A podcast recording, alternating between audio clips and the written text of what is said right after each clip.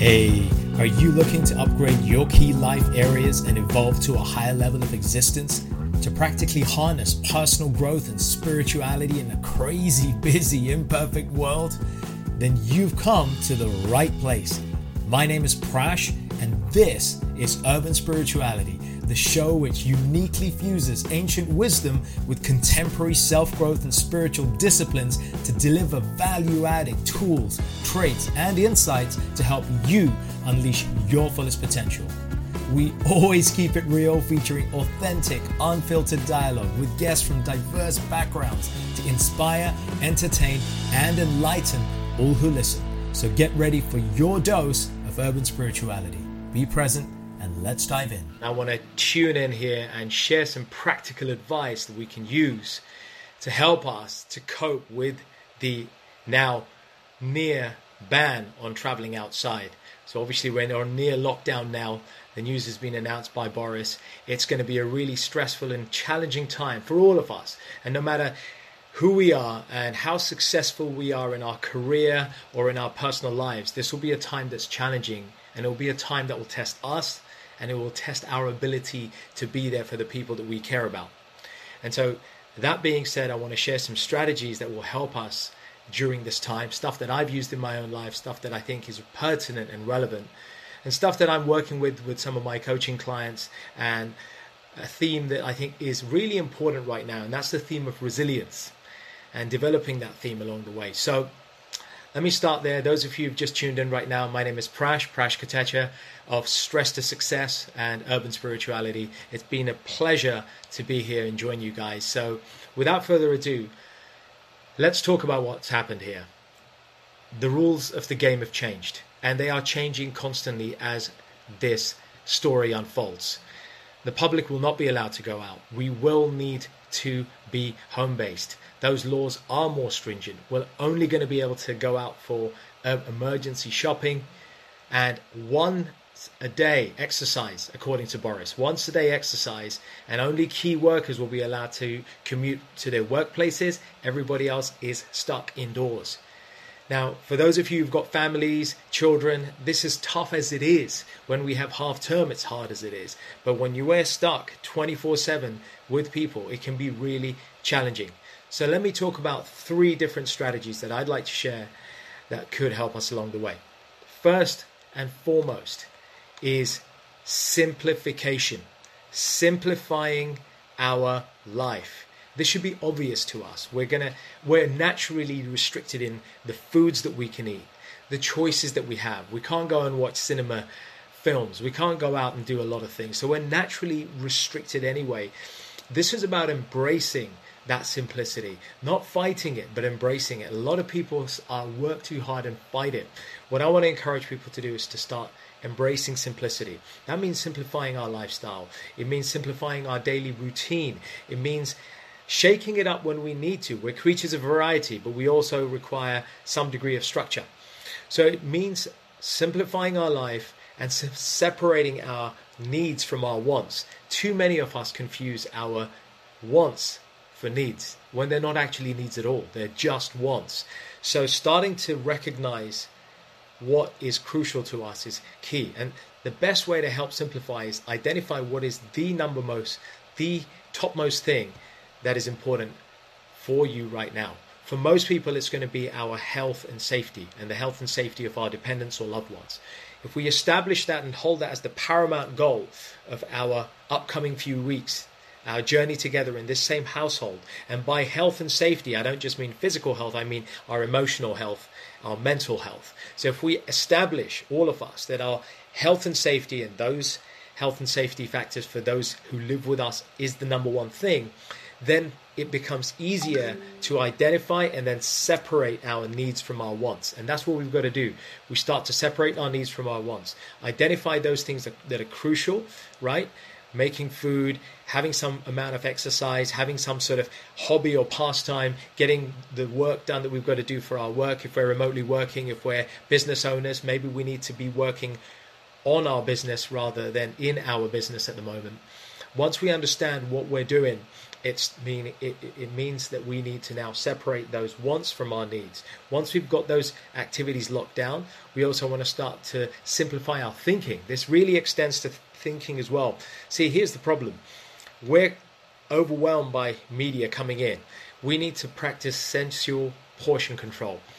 You know, like when we're on a diet, we're always encouraged to restrict what we eat. So, the same way we're restricting calories during intermittent fasting or when we're dieting, the same thing we can apply to our media ingestion. We can start to have sensual portion control portion control over what we let in through our ears, what we see, becoming more judicious about what we watch, what we don't watch, and which media outlets we listen to and which we don't will allow us to start to liberate some of that precious bandwidth that we've got in our brain and use it for both our livelihoods, give some back to our family because we're going to be a lot closer, so there'll be a fair amount of giving to be done and thirdly, to actually look at creating hobbies, to create some interests that might actually help us and serve to grow. And I'll come on to that in a second. So, simplification is the first one.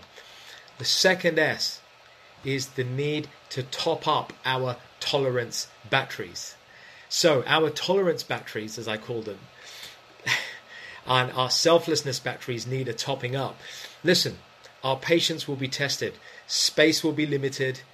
We're all going to be in this finite amount of space in our properties, we're going to need to learn to become more forgiving and more compliant with other members of the household. We may have to let go more. We may have to give in more. We may have to be more forgiving when they do things that annoy us. Because the fact of the matter is, we ourselves are just as likely to annoy somebody else as we are. It's going to be a real interesting time to start to assess human behavior and emotions. And so, if we can learn to share our space more leniently, more amiably, it's going to be beneficial for everyone. And this is the time to get our ego in check. Our ego will want to have things our way. This is the time to recognize that. We need to start to establish what I call mental curfews for TV, for media, for food consumption. Focus on ourself and then others and our other selves as well. Becoming more selfless, um, being more choosy about where we spend our time and at the same time being more generous. So, for example, if you're sharing the same space, maybe we can establish boundary controls. So you can have the kids can have the TV in the morning, your spouse can have the TV in the afternoon, you get the TV in the evening. Next week, switch it up, or at the weekend, switch it up. Start to establish a rota. One of my coaching clients, uh, their kid said, Hey, mommy, can we have a schedule? You know, just like they get at half term. They want a schedule for every day. So listen, that's not a bad idea. Maybe we can all benefit from having a schedule that we can start to apply in our day to day behavior. So we can share the space, look to have dinner at the same time, start to have some exercise with the family. So if you're taking break at lunch, if you're with your loved ones in the house, you can start doing exercise together. There are many things that you can start to do together. And there's some great people in these communities who have fitness and home workout tips and exercises that we can do. And I want to leave this section with a really specific tip. Before you react or respond to somebody or something that's annoying you, especially before you say something that you might regret to somebody who you're living with in this confined space, take several breaths, pause, count to town, count down from 10 and then respond. So I'll say that again. Take several deep breaths, pause, count down from 10 to 1. And as you do so, ask yourself will the thing or the reaction or the emotion that you're going to apply in responding to that situation or person will it serve this situation right now if it doesn't pause don't say it okay so start to become more tolerant, increase our tolerance batteries and our selflessness batteries. That leaves me with tip number three. Tip number three is really a realization that we should all have dawned upon us by now, and if it's not already abundantly obvious to so many of us out there, and that is the need to become more spiritual. And I'm not necessarily talking about the faith based version of spiritual. And if you have a faith or a religion and this chance to be indoors allows you to deepen your faith, great. What I'm talking about is the realization that this life is temporary, to recognize the fragility of life, knowing that there's death around us, embracing our mortality. You know, embracing our mortality and rec- and recognizing our immortality. It's a powerful contradiction, right? Many of us recognize that, and certainly I'm a believer that we are eternal beings having a human experience. So, this is an interesting time to learn these dualities that, on the one hand, recognizing that life is precious, it's fragile, that we have to embrace our mortality, recognize that our time may come sooner than we might think, but also recognize that we're immortal beings having this small, flickering snapshot of a life that we're living through.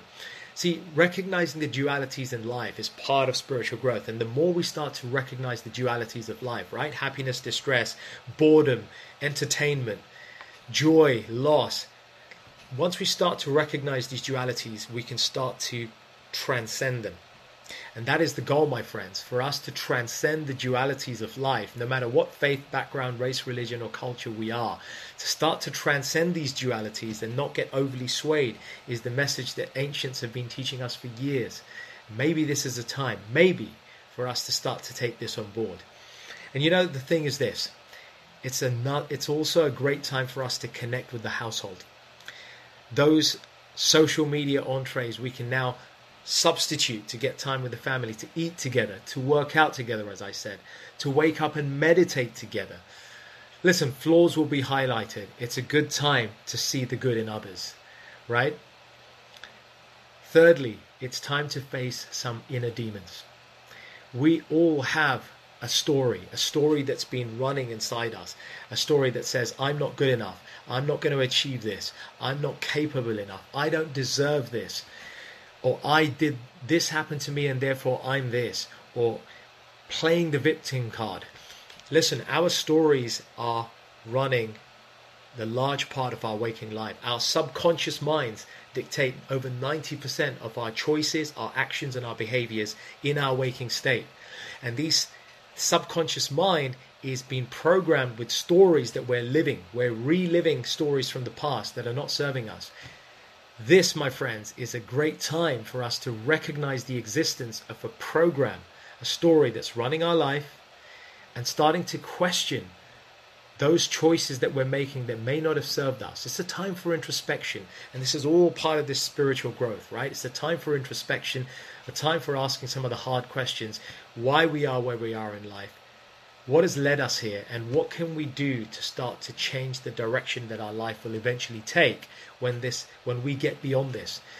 And that is to say, what can this time, this time of trouble, teach us? It's starting to recognize the incidents that happen in our life as our teacher.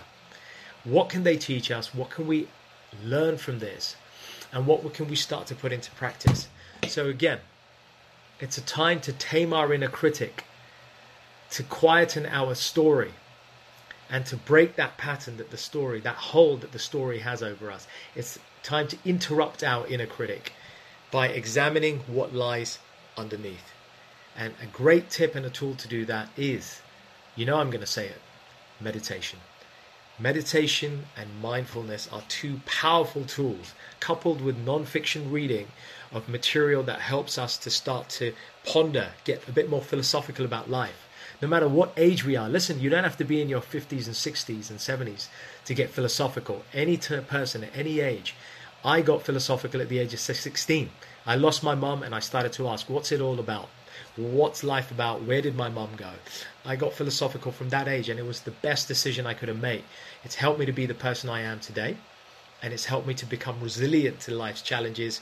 It's helped me to be a coach, a mentor, and help people in this life. And that's what I invite you to do to become your own teachers and to become an example for others by doing the hard work that we need to do, by becoming philosophical, introspecting facing up to some of our inner demons and using the tool of meditation and mindfulness to do so. It's a vehicle, and therefore it's a practice that can be embedded in even for five to ten minutes a day.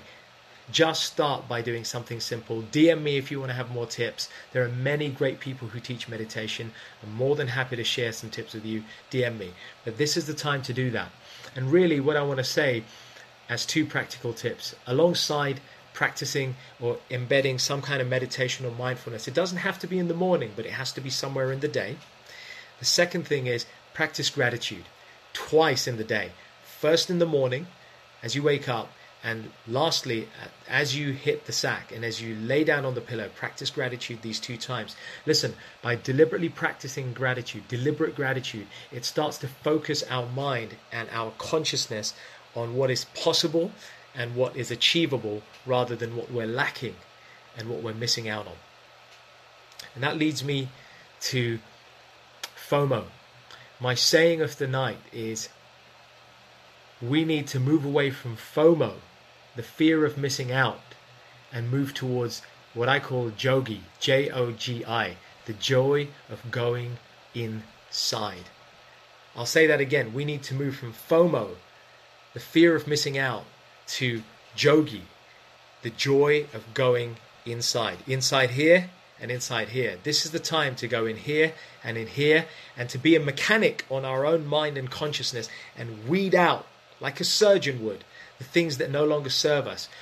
Disinfect ourselves from old habit patterns, old thinking, old limitations by introspection, by meditation, by self questioning, by helping, by having other family members hold us accountable, and by reading and studying material outside of our career or profession that would help us. So I think if we take these strategies on board, and in summary, we've talked about simplifying our life, simplifying our choices, our thoughts, our decisions, the food we eat, and the space that we live in. Increasing our tolerance levels, topping up our tolerance batteries and our selflessness meters so we can really learn to develop the additional patience living with people in a close space, giving up more, renouncing more so that others can have, embracing austerity, and thirdly, starting to embrace spirituality and weaving it into the very fabric of our day to day existence while we're at home, then we really will be able to get through this individually, as a family, as a society, and as a nation. We will get through. So that's it from me. I hope that this short live has been of value. It's a lot to take in, but I promise you, if you take some of this on board, Take it from somebody who's lived this and who breathes this. It will make a powerful impact in your life and in the life of the people that you live with. And thereby, you'll start to make your home environment a place that is worth living, that is survival friendly, and you will get through this. We'll all get through this together. Hey, folks, thanks so much for listening. I really hope you enjoyed this episode, and as with all our episodes, found something to inform, inspire, and empower you in your personal and spiritual journeys in life. As always, feel free to leave a little love through your ratings and comments, subscribe, and share it with those you care about and take your personal and spiritual evolution to the next level by joining us on one of our unique events, workshops, or retreats, or taking advantage of our personal and professional coaching packages. Find out more about us at mantratherapy.co.uk. I'm your host, Prash K. This is Urban Spirituality, and we will catch you on the next episode.